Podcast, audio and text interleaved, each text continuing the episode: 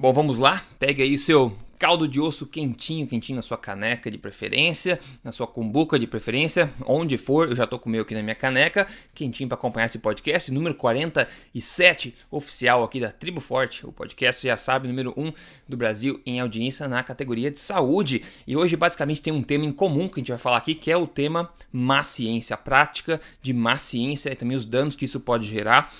E essa prática acontece, acontece tanto a favor da verdade contra, contra a verdade também nutricional, é, nutricional. A gente vai falar um pouco mais sobre isso. Tem três tópicos aqui bastante gritantes que aconteceram bem recentemente, que foram divulgados uh, pela mídia aí no Brasil e no mundo afora. É, coisas até hum, é, surpreendentes. Eu estava falando com um amigo meu, Érico Rocha. Érico está ouvindo aí. Grande abraço para você. Tava falando e falou: Rodrigo, olha só, semana eu tava vendo aí o negócio da batata frita, dizendo que a batata frita faz bem. Olha só até onde os caras chegam, né? Bom, a gente vai falar um pouco sobre batata frita também, esse, esse estudo que saiu recentemente, falar um pouco mais sobre isso, entender o, o, porquê por trás, é verdade, não é verdade, o que, que tem que prestar atenção sobre isso, o que, que não tem que prestar atenção sobre isso, tá? Então a gente falar sobre má ciência hoje, é, praticamente, e também tem um, um anúncio aqui dizendo que o Tribo Forte 2017, o evento ao vivo deste ano já está com data marcada, tá? Ainda não tem ingresso à venda nem nada, né?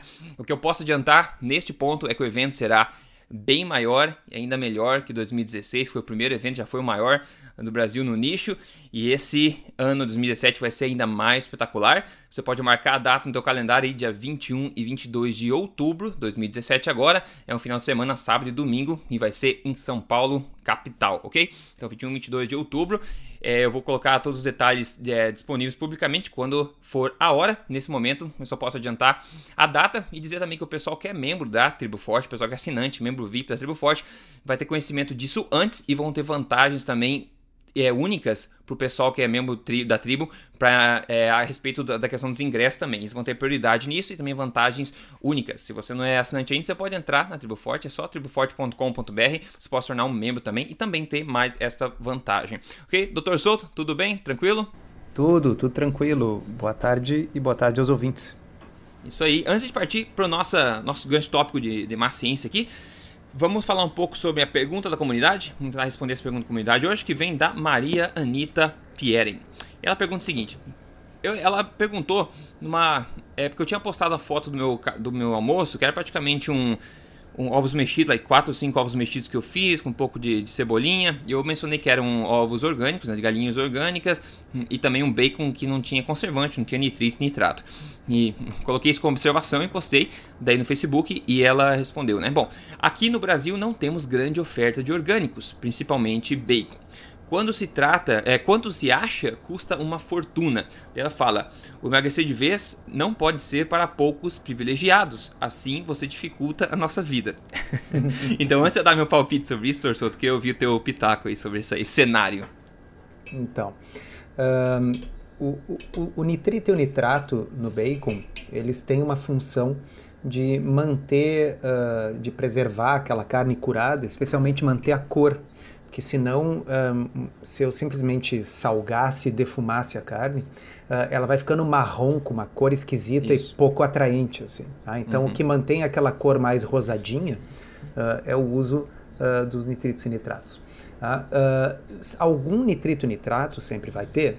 Tá? Então, quando, muitas vezes, quando ele é orgânico, por exemplo, o que se faz é utilizar esses nitritos originários de vegetais. Então, ao invés de ser aquele uh, nitrito que, que é sintetizado numa fábrica, ele é extraído, por exemplo, do aspargo.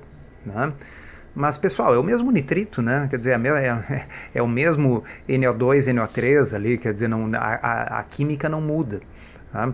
Então, às vezes, isso é mais um, um, um lance assim de marketing, sinceramente. Tá? Uhum.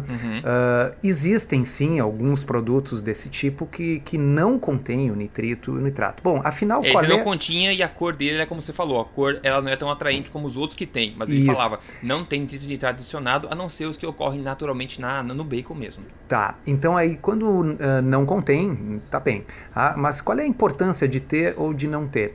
É um pouco uhum. parecido com o assunto que nós vamos falar mais adiante, tá? Então é, é assim, é. em laboratório, a gente sabe que quando aquecido, alimentos que contenham nitritos, nitratos, eles podem reagir e formar nitrosaminas. Né? E nitrosaminas são substâncias tóxicas cancerígenas. Tá?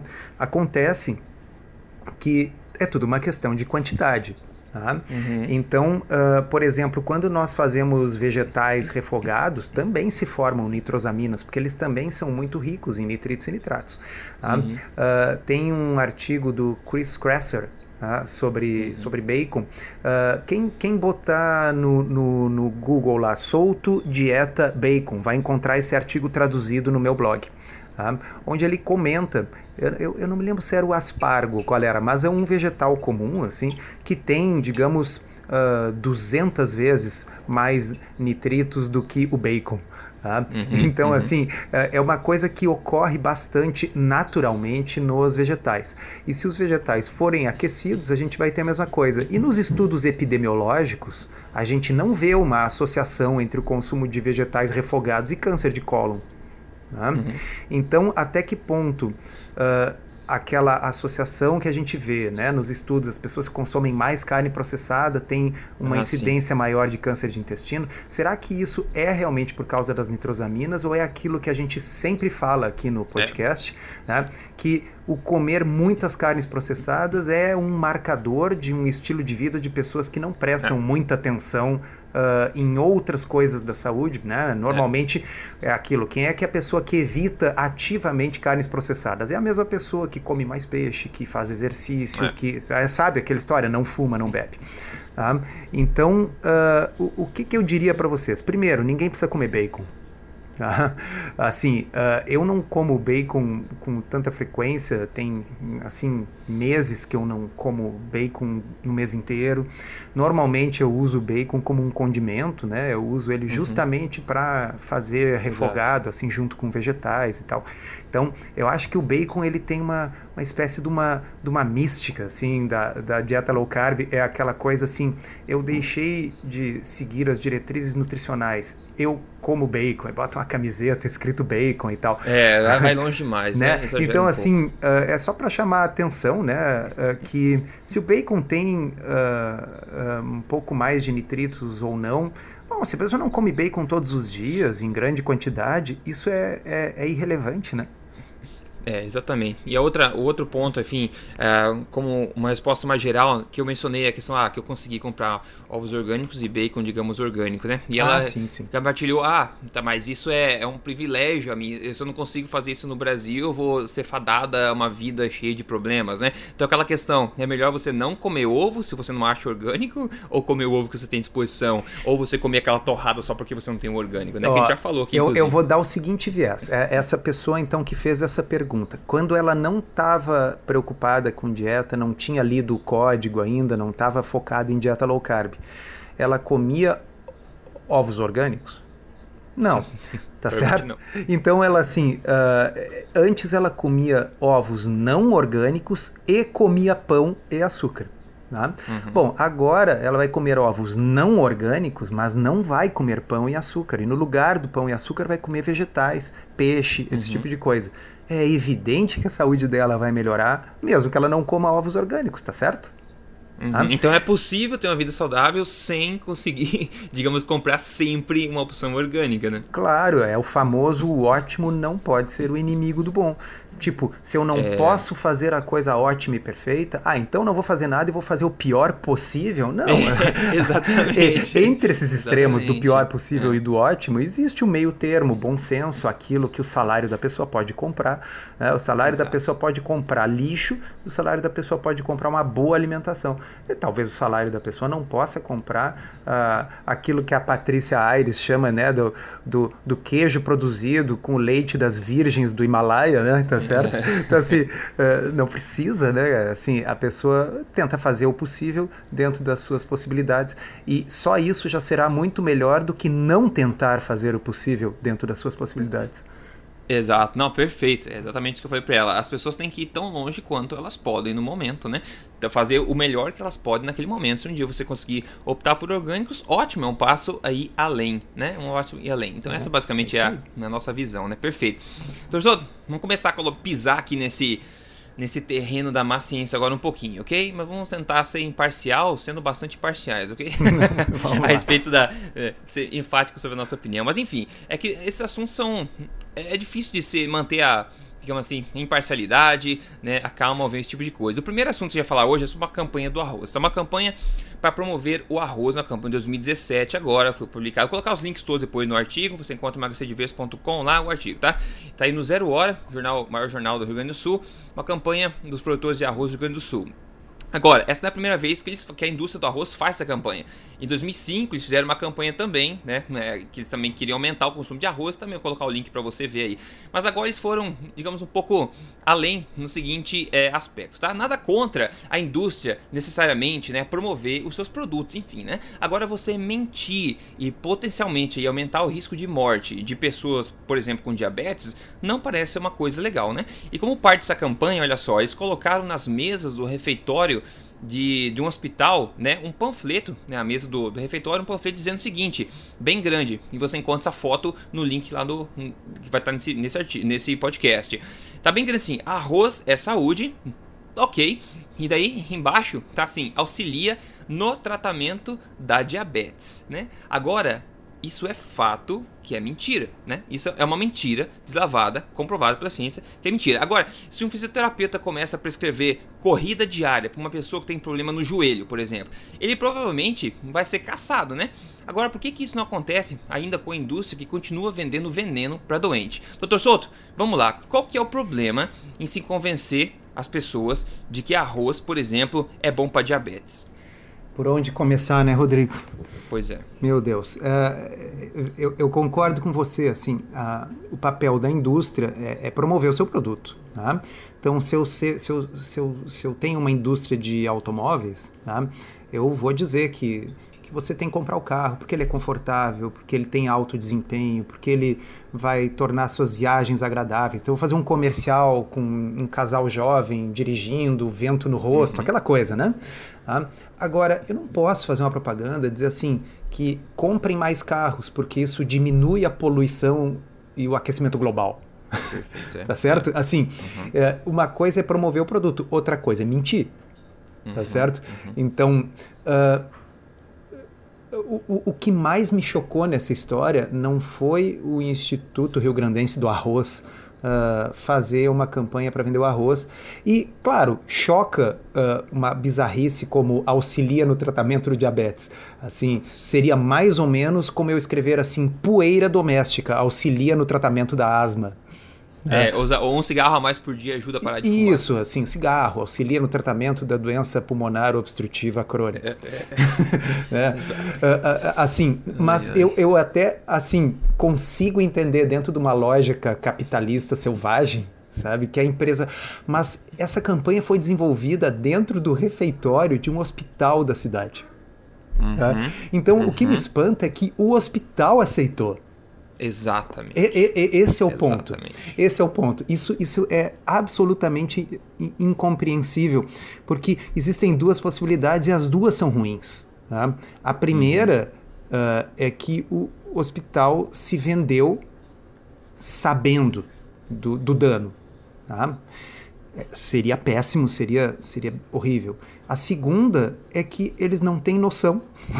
tá que eu acho a mais provável, na verdade. Que é o mais provável, é, é, realmente eu quero acreditar nisso, que eles não têm é. noção de que uh, arroz é amido, amido é glicose e, e, que diabetes é uma doença que se caracteriza por intolerância à glicose.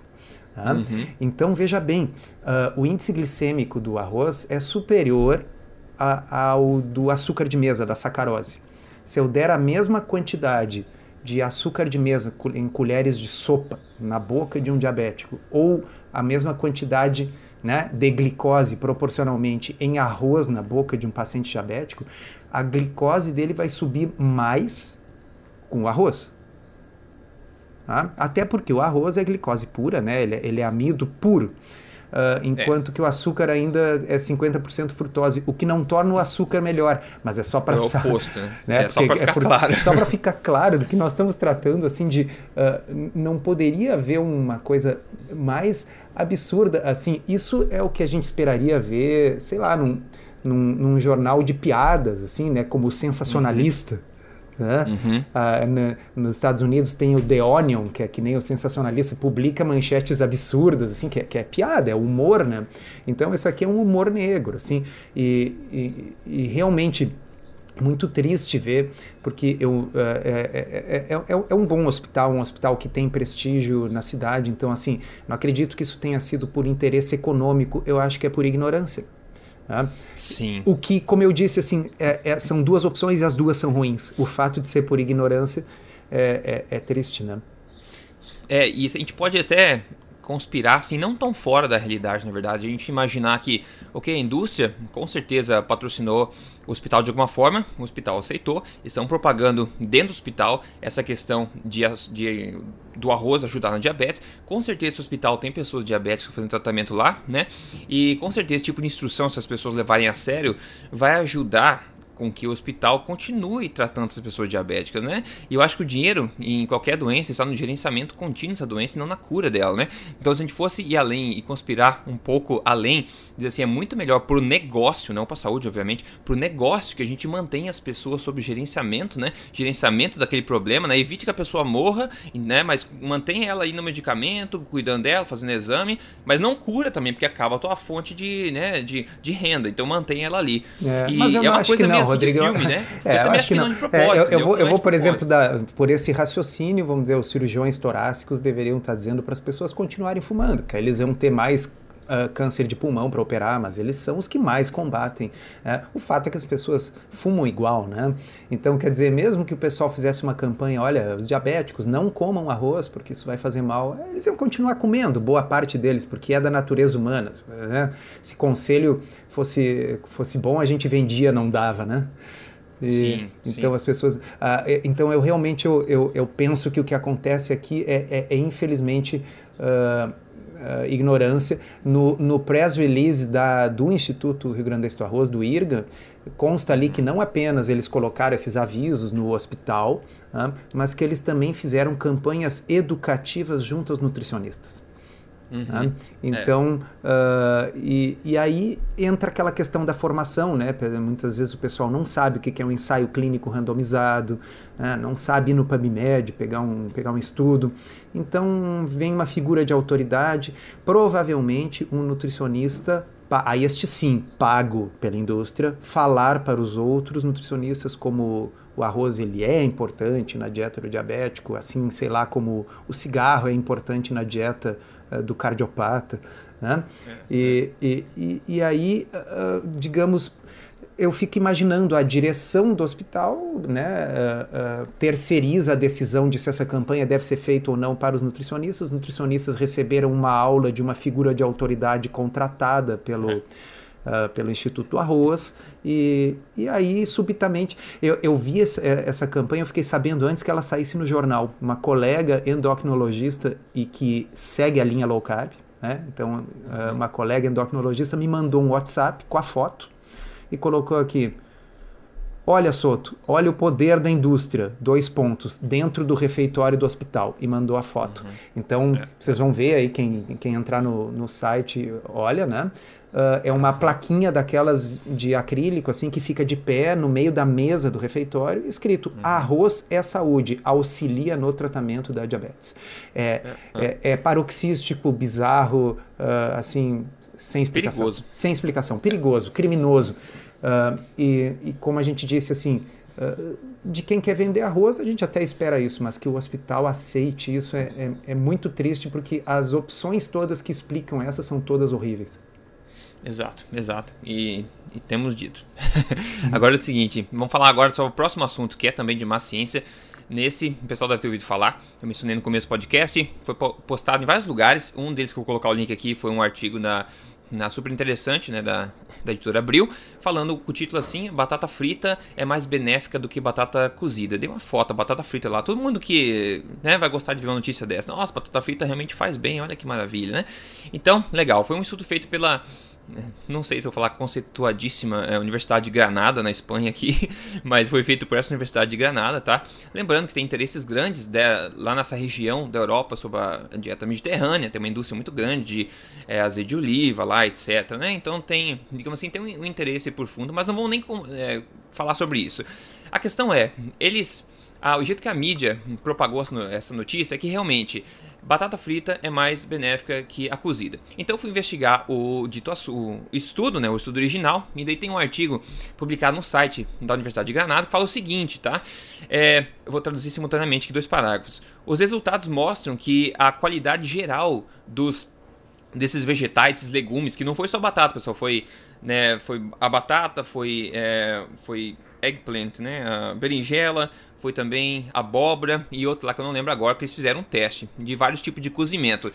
Cozimento é o frito em óleo, tipo fundo, como faz batata frita, né? Em deep frying, que a gente fala em inglês. Foi feito na um pouco de óleo na frigideira, né? Que fala o stir fry.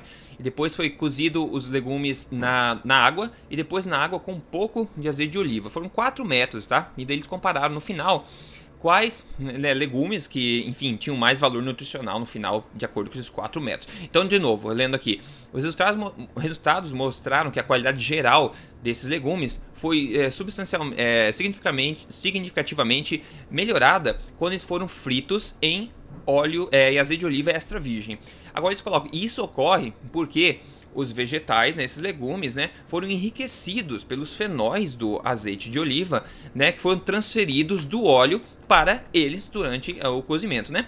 Eles continuam nós concluímos que fritar em azeite de oliva é uma técnica, foi uma técnica é, com a maior associação no aumento desses fenóis positivos, né? É, na, nesse, nesses legumes cozidos, né? E por isso também aumenta, ah, isso também aumenta a densidade calórica desses legumes, afinal o óleo faz parte deles agora, ele foi absorvido, né? Então é basicamente isso que eles dizem no, nesse artigo. E tem os highlights, tá? Esse é o, agora o artigo, artigo estudo mesmo, tá? Os highlights são os pontos, assim, para resumir tudo. E olha só que interessante esses quatro pontos que eles dão, tá? Vou colocar todos os links para vocês acompanharem depois. Então eles concluem o seguinte... Os legumes preparados com azeite de oliva contêm fenóis que não eram identificados na no legume antes do cozimento. Obviamente, né? Porque o legume antes do cozimento não tinha azeite de oliva nele, né? Segundo ponto. Os vegetais foram enriquecidos com azeite de oliva, os fenóis de azeite de oliva, que foram transferidos para eles através do óleo. Ok. Os antioxidantes, a capacidade de antioxidantes desses legumes foi aumentada quando preparadas em óleo. Parece estar tá falando com uma criança esse negócio, mas tudo bem. E o último ponto é o seguinte: o óleo, né, quando foi colocado em água, não aumentou a capacidade de antioxidantes dos vegetais. Então, basicamente, pessoal, eles estão falando que os benefícios né, nutritivos a fim de, de, fim de você cozinhar o alimento em azeite de oliva é basicamente que o, que o legume, depois de cozido no azeite de oliva, ele vai absorver esse azeite de oliva, ele vai conter traços, né, deste azeite de oliva, ou seja, ele vai, vai conter coisas que ele não continha antes de entrar em contato com esse azeite de oliva. E é óbvio, se você cozinhar o legume em água, ele não vai ter azeite de oliva, porque azeite de oliva não é criado espontaneamente na água, né? Não então, existe geração coloca... espontânea de azeite de oliva? Ainda, até onde eu sei, não Ainda existe. Não. E eles concluem assim, é, bem no finalzinho do artigo, é hydrothermal cooking, né, que seria cozinhar na água, né? Esses métodos de cozinhar na água o legume, se você adicionar, por exemplo, o azeite de oliva na água, ele pode ser recomendado sim, se esses legumes forem consumidos junto com a água. Por quê? Porque você consome o bendito do azeite de oliva junto. Então, basicamente assim, legumes com. A conclusão que eu vejo na minha mente, doutor Souto, a conclusão é assim: legumes com azeite de oliva contém nutrientes do azeite de oliva que eles não, con não continham se não, não fossem cozidos com azeite de oliva. Entendeu? Então é, é, um negócio bizarro. Daí, lembrando, pessoal, a headline, o título que saiu na mídia, assim: batata frita é melhor que batata cozida. É, Doutor então, Souto, assim, pai, fala aí que eu já tô ficando é, emocionado. É, você, na realidade, pegou é, é, perfeito a essência da coisa.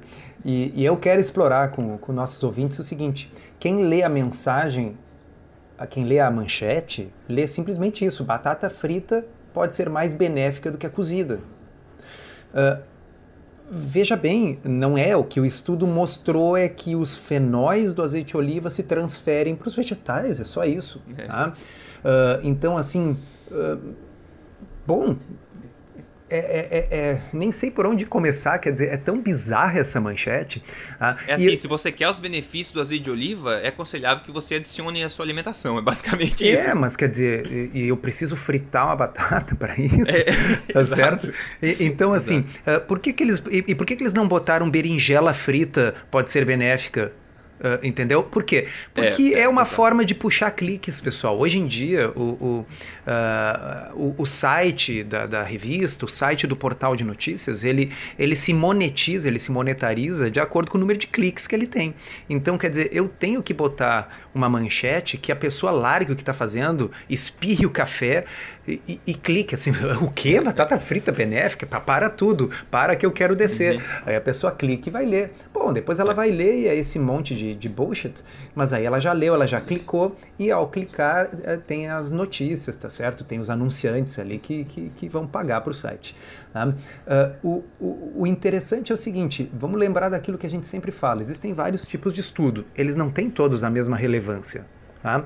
Então, uhum. isso aqui não é um ensaio clínico randomizado. Tá?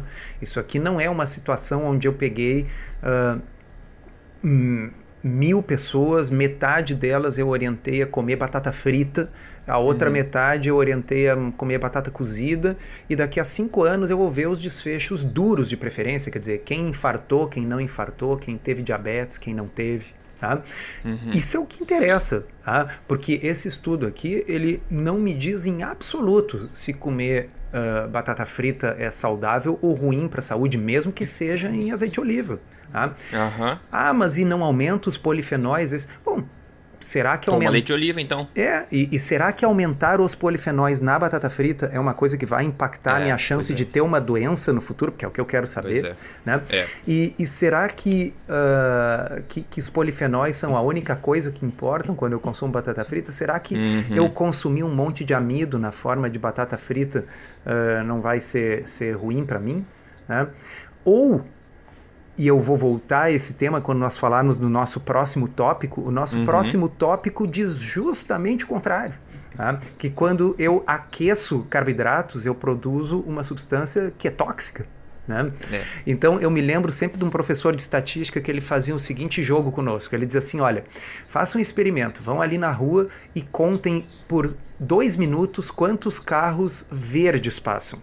Tá? É, é, Aí a gente conta. Famoso. Ao final desses minutos, ele pergunta quantos vermelhos passaram nesse meio tempo. Ah, ninguém sabe, é, porque é. as pessoas estavam olhando só para o verde. Então, esse Exato. estudo está olhando só para o polifenol. Tá? Ah, o polifenol aumentou na batata frita em relação à batata cozida como o Rodrigo bem disse, óbvio, se o polifenol não veio da batata e veio de azeite de oliva, como é que ele teria aumentado na batata que foi cozida com água? É, é, Exatamente. É, é, tão bizarro. Né? Mas sabe o que é de chorar, doutor Souto? É que no, nesse artigo postado pela Universidade de Granada, tá? Pessoal não sabe, Granada é uma ilhazinha pequenininha lá, enfim, não é Harvard, mas mesmo se fosse, não importa. O que eles postaram lá no artigo, assim, foi um breakthrough na ciência da alimentação. Eles começam assim, é um estudo que foi um breakthrough, foi tipo uma quebra de paradigma é. que vai virar o jogo. Espetacular, né? Mas então o, o, o que acontece é isso, quer dizer, eu, me, me, eh, veja bem, deixa eu até colocar para vocês um, um, um, outro assunto que está relacionado. Tá? Uh, quando nós estamos lidando com algo muito complexo, como é o caso de nutrição, né? nutrição é algo muito complexo. Economia, por exemplo, quando o ministro da uhum. Economia toma uma decisão de mudar determinado imposto sobre determinada área produtiva, ou enfim, de aumentar ou diminuir os juros, é muito difícil prever a consequência disso. Por quê? Porque é, é, é complexo demais. Uma, uma uhum. vez eu escrevi uma postagem lá no blog, tem três exemplos pequenininhos, aqui um parágrafo cada um. Tá? Que uh, são os exemplos de uh, consequências não antecipadas. Tá? Eu vou ler para vocês. Tá? Em Hanoi, no Vietnã, durante o julgo colonial francês, as autoridades francesas decidiram resolver o problema da infestação de ratos na cidade. Isso é uma, uma coisa boa, teoricamente, né? Olha, tá, cidade infestada uhum. com ratos, vamos resolver o problema, uma, a melhor das intenções. Para isso, eles bolaram um plano engenhoso. Pagar uma soma em dinheiro para cada pessoa que lhes trouxesse uma cauda de rato. Então, cada um que trouxesse assim, um rabinho de rato ia ganhar uma quantidade de dinheiro. Com isso, eles iam acabar com os ratos, né? O objetivo era exterminar os ratos. O que, que aconteceu? As pessoas começaram a criar ratos em casa é. para ganhar mais dinheiro. Exatamente. Tá? Muito então, bom, assim, bom. quem bolou o negócio não pensou nisso. Mas, assim, num sistema complexo, as consequências às vezes são diferentes. Ó, vamos uhum. outra. Paleontólogos do século XIX descobriram que havia muitos fósseis pré-históricos na China. Para aumentar as chances de encontrar novas espécies, ou seja, uma boa intenção, a melhor das intenções, né? Ofereceram uhum. o quê? Uma soma em dinheiro para cada osso, para cada fóssil que o camponês uh, lhes entregasse. O que, que aconteceu? Uhum. Cada vez que um chinês encontrava um fóssil inteiro, preservado, ele quebrava em vários pedaços, de modo que ele podia é, ganhar é. mais dinheiro do que se entregasse um fóssil inteiro. Tá? É. Outra, tá? Mas assim, quando eu ler um negócio desse, pessoal, tentem pensar antes de eu dizer qual é a consequência não. Antes de eu, depois que eu falo, fica óbvio. Mas é. antes de falar, às vezes não é.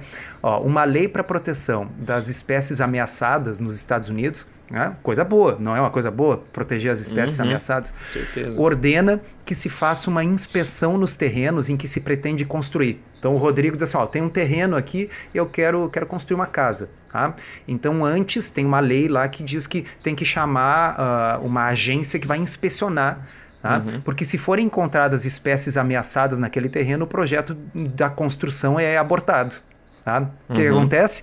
As pessoas exterminam todo e qualquer ser vivo ou planta rara do seu terreno, é. de modo que a inspeção não corra o risco de achar nada.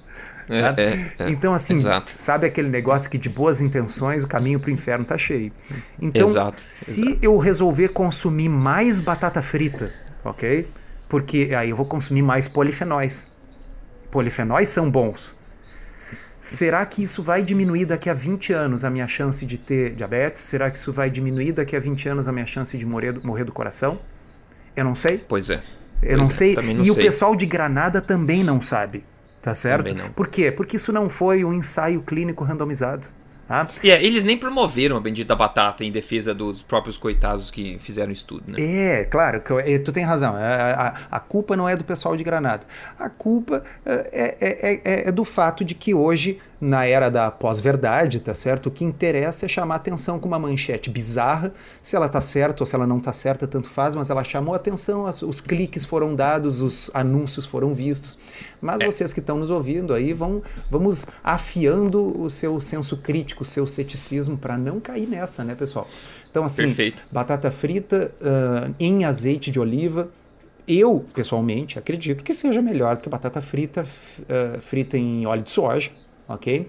Agora, uhum. se comer batata frita vai ser uma coisa boa para a sua saúde por causa dos polifenóis e tal, eu tenho sérias dúvidas. Eu prefiro consumir é. meus polifenóis botando azeite de oliva na minha salada. Exato, exato. Concordo plenamente. Cada um tira a sua conclusão baseado nisso. Tem dois, antes de partir pro, pro próximo, dois, dois problemas perigosos que a gente pensa, né, toda essa questão. O primeiro deles é avaliar a qualidade do estudo, como a gente falou. É avaliar, primeiro, esse é o primeiro problema, avaliar a qualidade do estudo em si, porque muitas vezes a gente acha falha já no estudo. Outro problema é a interpretação dos estudos, né, pessoal? Que é isso que acontece com a repercussão normalmente dos estudos. Então, como é que é interpretado? Uma pessoa que lê o artigo, por exemplo, que foi publicado no Super Interessante, uma pessoa do dia a dia, ela não vai, muitas vezes ela vai ler só a o título, né? Não vai nem ler o artigo. Se ela ler o artigo, ela sai com a conclusão que batata frita é realmente a salvação da pátria. Então, é só fazer uma investigação a fundo, como eu fiz, tentei fazer agora para passar para vocês o ponto, né, que realmente vale a pena ser mencionado sobre isso, que você vai saber realmente a verdade. E 99,9% das pessoas não vão ter tempo nem interesse em fazer esse tipo de coisa. Então, é por isso que é perigoso e é por isso que é importante praticar o famoso ceticismo, ceticismo inteligente que a gente tanto fala aqui. A gente vai falar próximo agora da questão da. Bom, antes de partir pro próximo dos outros, vamos falar do que a gente comeu na, na, na última refeição. Daí a gente fecha com o próximo assunto de, de má ciência aqui. Você lembra que você comeu? Porque no último você ficou, ah, não sei. No último eu continuo não me lembrando, aquilo, aquilo se apagou da minha memória. ah, e esse Mas, você lembra? Não, dessa vez eu comi um, um, um, um, bife com ovo e, era, e foi a única coisa que eu comi, nem salada eu comi hoje no almoço. Ah, porque uhum. hoje era um dia corrido né, na minha vida aí por outros problemas, aí não, não deu tempo. Deu tempo de fazer um bifinho com ovo, comer, e foi só isso. E, e veja bem, um bife com ovo, do ponto de vista nutricional, é uma refeição bastante completa. Com certeza, com certeza. Só olhar os esquimós lá, né? Que não, não come os, os verdes dele, é. né? coitado. Desafio achar muita coisa que esteja faltando nesse bife. Com... Talvez, ok, vitamina C vou aceitar que não tinha muito, mas eu bebi uhum. uma limonada, uhum. ah, então tinha vitamina C também. E foi um dia na tua dieta diária, assim. É isso, né? Minha então. dieta diária. Também poderia não ter comido nada no almoço, mas daí, né? Aí amanhã eu como. É, eu já estou praticando a dieta do jejum intermitente, viu, doutor? A, a, a, dieta do jejum intermitente. a dieta do jejum intermitente. Eu acho que você deveria escrever um livro com as receitas do jejum. Olha, seria tão longo que eu não teria paciência para começar, sabe? Tá certo, é um trabalho hercúleo. É, pessoal, o pessoal que tá vindo a primeira vez, só para não correr o risco, né, de pessoal sair falando, né, pessoal. É, normalmente, dieta de intermitente é uma brincadeira que a gente faz, porque dieta é o oposto de intermitente. Então, por culpa do Dr. Souto, que antecipou aqui a nossa gravação, eu não pude entrar na cozinha e preparar minha comida indiana de hoje, que eu tô, tô querendo preparar, então tô fazendo meu jejum uhum. prolongado aqui. Tá, tá ótimo, tô com fome nenhuma, tá tudo tranquilo. Souto, vamos partir então para o último assunto aqui da má ciência, que é a respeito das de uma notícia que saiu também, olha só. Essa eu acho no, que todo mundo viu, porque saiu em, saiu em todo lugar, Rodrigo. Olha, é, todo é lugar. Tá. Incrível como saiu. Ótimo. Eu vou passar o link do Zero Hora, tá? Mas tá. em todo lugar. Essas torradas queimadas, né? Que, que, que, é um, né? É, já é um, digamos, como é que chama aquela figura, figura de linguagem? É uma redundância já, né? Torrada queimada causam câncer. É, agora vamos ver. O problema todo é por causa, tá? Que originou, originou toda essa, essa onda de, de terror aí.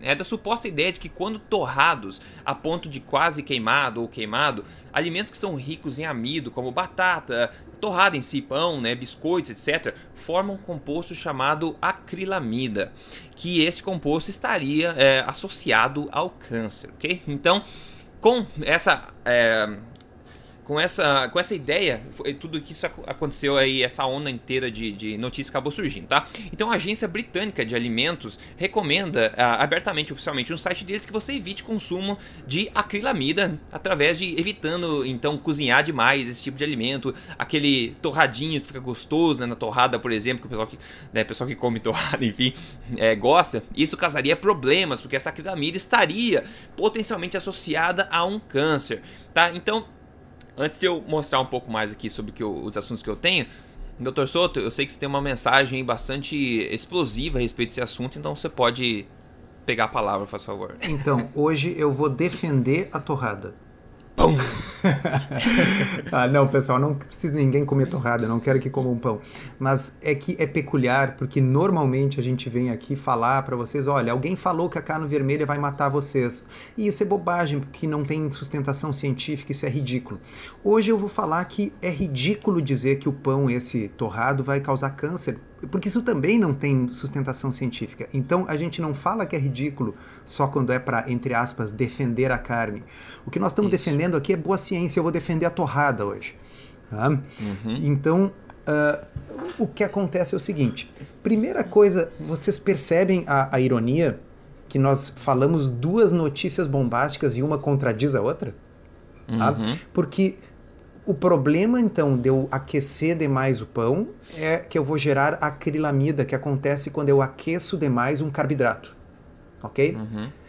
Então, o que, que acontece quando eu frito uma batata, Rodrigo? Uhum, é. Eu exato. gero E o pessoal gosta da crocante, né? E o pessoal gosta da crocante, né, por cima. Então, a batata frita, ela vai me salvar pelos polifenóis? Ou a batata frita vai me matar pela acrilamida? Exato. A resposta é nenhuma das acima. Não caiam nisso, uhum. pessoal, pelo amor de Deus. Tá? É assim, ó. Que estudo foi esse? Foi um ensaio clínico randomizado? Foram mil pessoas que foram randomizadas, metade para comer pão assim, mole, e a outra metade para comer pão torrado. Eles fizeram isso por nove anos, ao final dos quais nós aferimos quantas pessoas tiveram câncer e quantas não tiveram. Não, não foi isso que foi feito. Tá? Uhum. Na realidade, não foi feito estudo nenhum. Tá? O que foi feito, o que aconteceu é que essa uh, organização do governo britânico resolveu, enfim, talvez para justificar os, os, os eu ia dizer os dólares, as, as, libras gastas pelo governo britânico, resolveu dizer, olha, vamos, vamos fazer um, vamos falar da acrilamida e nos basear nos estudos que existem. E aí vocês podem perguntar, bom, mas então talvez, tá, ensaio clínico randomizado não tem, mas deve ter então algum estudo epidemiológico mostrando uma grande associação de acrilamida com câncer. Não, nem isso tem. Tá? E agora eu vou pegar para vocês uh, um, um, um, texto da Zoe Harcombe, que é uma nutricionista britânica, sempre faz análises maravilhosas. Sempre que o governo britânico publica uma barbaridade, ela, ela faz a análise. Tá? Então, olha o que, que ela disse que na BBC, né, uh, o próprio Cancer Research UK, então a instituição de pesquisa de câncer da, da do Reino Unido, uh, disse que as pessoas tenham cuidado porque não há nenhuma evidência para dar suporte uhum. a essa afirmação. Tá? Uhum. E de que há coisas muito mais importantes para se preocupar no que diz respeito ao câncer, tais quais a obesidade e o cigarro. Tá? Uhum. O site da Associação Americana do Câncer, American Cancer Society, diz o seguinte: estudos em laboratório, dois pontos. Acrilamida uh, foi identificada como estando relacionada ao risco de vários tipos de câncer quando dadas a animais de laboratório, ratos uhum. e camundongos, na água em que eles bebem. Ok? Hum. As doses de acrilamida dadas nesses estudos foram de mil a dez mil vezes maior do que os níveis normalmente consumidos nos alimentos pelos humanos. Meu Deus, é, exato. Deixa, Mais um caso desse. Pessoal, deixa sentar um pouco essa informação. Mil a dez mil vezes. Então veja bem, se eu tenho uma substância que eu dou 10 mil vezes mais do que ela normalmente é consumida e ela causa um um certo aumento no risco de alguns tipos de câncer, eu diria que essa substância é extremamente segura. É até água, se você der 10 mil vezes a mais, você vai. Porque veja bem, assim, a maioria das coisas, se eu der 10 mil vezes a mais, quando eu tiver. E, e, quando eu tiver em 100 vezes a mais, o animal é, já morreu. É, tá é, certo? Exato, exato. Então, uh, é, é, é, bom, é muito bizarro, vamos adiante. Estudos em pessoas. Uma vez que a acrilamida foi primeiro descrita, descoberta em alguns alimentos em 2002, dezenas de estudos verificaram se as pessoas que comem mais destes alimentos podem ter risco maior de certos cânceres. Alguns estudos uh, até agora não acharam. Uh, uh, a maior parte dos estudos feitos até agora não achou aumento de risco de câncer em humanos. Para alguns tipos de câncer, como o rim, endométrio, ovário, os resultados foram mistos, ou seja, alguns estudos mostram associação, outros não mostram. Mas, atualmente, não há um tipo de câncer para o qual claramente haja um risco aumentado relacionado ao consumo de acrilamida. Uhum. Então, Uh, vocês entendem, pessoal? Isso saiu publicado em vários sites, no, no, Terra, no G1, no jornal Zero Hora e tal, que a acrilamida causa câncer, não torre demais a sua torrada e tal. Então, uh, a gente tem que ter o ceticismo, tá certo? Que uhum. estudo é esse? É um novo ensaio clínico randomizado? Não, não é. Bom, então vai fazer outra coisa, vai tomar um banho, se não tem tempo, tá? nem lê o resto. Tá? Exato. Bom, ah, eu tô com tempo. Ah, então tá, então vamos ver. É um, é, é um, um grande uh, estudo observacional que pelo menos possa levantar uma hipótese legítima a ser testada. Ah, interessante. Não, esse não, ele não foi baseado em, em nada. Ele foi baseado numa afirmação meio estapafúrdia, assim, de um órgão do governo da Inglaterra que criou uma grande tempestade em um copo d'água. Eu estou dizendo que a acrilamida não causa câncer? Não, não estou dizendo isso. Estou dizendo que não tem nenhuma evidência para que a gente tenha que gerar manchetes baseado nisso. E aí eu digo assim, ó, e, e, e se eu fizesse a minha torrada com um pouco de azeite de oliva? e, ela tem mais fenóis do que 100, pode ela, dizer isso? Ela tem mais fenóis. Então ela vai ser boa para mim. Então a torrada frita com azeite de oliva, tipo uma rabanada com, com azeite de oliva. Tá? Uh, essa vai me salvar. Mas se não, ela vai me matar. Uh, então, vocês entendem, pessoal? Não se, a gente uhum. não se baseia em mecanismo, porque em mecanismo é o mesmo erro do pessoal lá do Vietnã com os rabinhos dos ratos. Tá? O cara é. pensa assim, ó, vamos dar dinheiro para cada um que trouxer um rabinho de um rato. Tá? Ah, qual é o mecanismo pelo qual isso vai funcionar? Não, o mecanismo é que as pessoas vão sair procurando rato, desencavando rato, procurando toca de rato, e com isso vai diminuir o número de ratos. Bom, só que eles não pensaram que pode haver mecanismos alternativos. Né? Do tipo as é. pessoas é. criarem mais ratos. Então, se eu uh, fizer a batata frita, ah, pode ser que ela ajude no polifenol, mas pode ser que ela piore na acrilamida. Pode ser que o polifenol e a acrilamida não tenham nenhuma influência na saúde humana, que é o mais provável, nas quantidades e é. nas condições em que são geradas, em comida, e não na água, em 10 mil vezes mais. Né? É. E que, na realidade, a batata seja problemática, porque pô, é um monte de batata, é um monte de amido, aquilo vai aumentar a minha insulina, que vai fazer com que eu tende, tenda a desenvolver diabetes metabólica, se eu tiver genética para isso. Né? Sim. E, então, uh, ceticismo, pessoal. Se, se não for ensaio clínico randomizado, já abro o olho. Se for estudo observacional epidemiológico bem feitinho, ele só serve para levantar hipóteses. E se for isso aqui, um estudo em laboratório onde o rato bebeu 10 mil vezes mais a coisa, esquece. Isso e nada e lixo é a mesma coisa. É, eu fui atrás do, do, dos estudos a mim para, enfim, ver qual é a verdade sobre isso. Primeiro, que eu não entenda porque esse interesse grande da, na acrilamida do, do governo em gastar dinheiro com isso, mas isso é outro assunto. Então fui atrás de ver quais são as evidências exatamente científicas as mais atuais que a gente tem, como o outro Souto falou, não tem ensaio clínico randomizado, mas tem algumas é, evidências legais que são as mesmas que todo mundo tem acesso, inclusive a Agência Britânica de Alimentos, ok? E a primeira fala o seguinte, é uma, revi uma revisão publicada em 2012, tá? Ele fala o seguinte, é, uma, uma maior exposição à acrilamida acontece através do tabaco, de pessoas que fumam, tá? Então, fazer qualquer estudo relacionado a isso você vai descobrir uma maior exposição à aquilamida em pessoas que fumam através desse método, não através da comida. Que é um gigantesco nessa... fator de confusão, né? Porque não, é aí, é gigantesco. E claro, essa, essa as pessoas é que vão ter mais acrilamida têm um risco maior de serem fumantes, né? E isso, obviamente, influencia o risco do câncer. Não, tá tão errado que, olha, enfim, é, eles concluem o seguinte, essa revisão. Depois de uma extensiva examinação do, da toda a literatura publicada até 2012, nós não encontramos nenhuma é, evidência credível, né, que o consumo de acrilamida na dieta seja relacionado a algum a nenhum tipo de câncer no ser humano. Vocês não encontraram nenhuma evidência credível que tenha alguma relação entre a acrilamida que você come, né, com qualquer tipo de câncer no ser humano, né?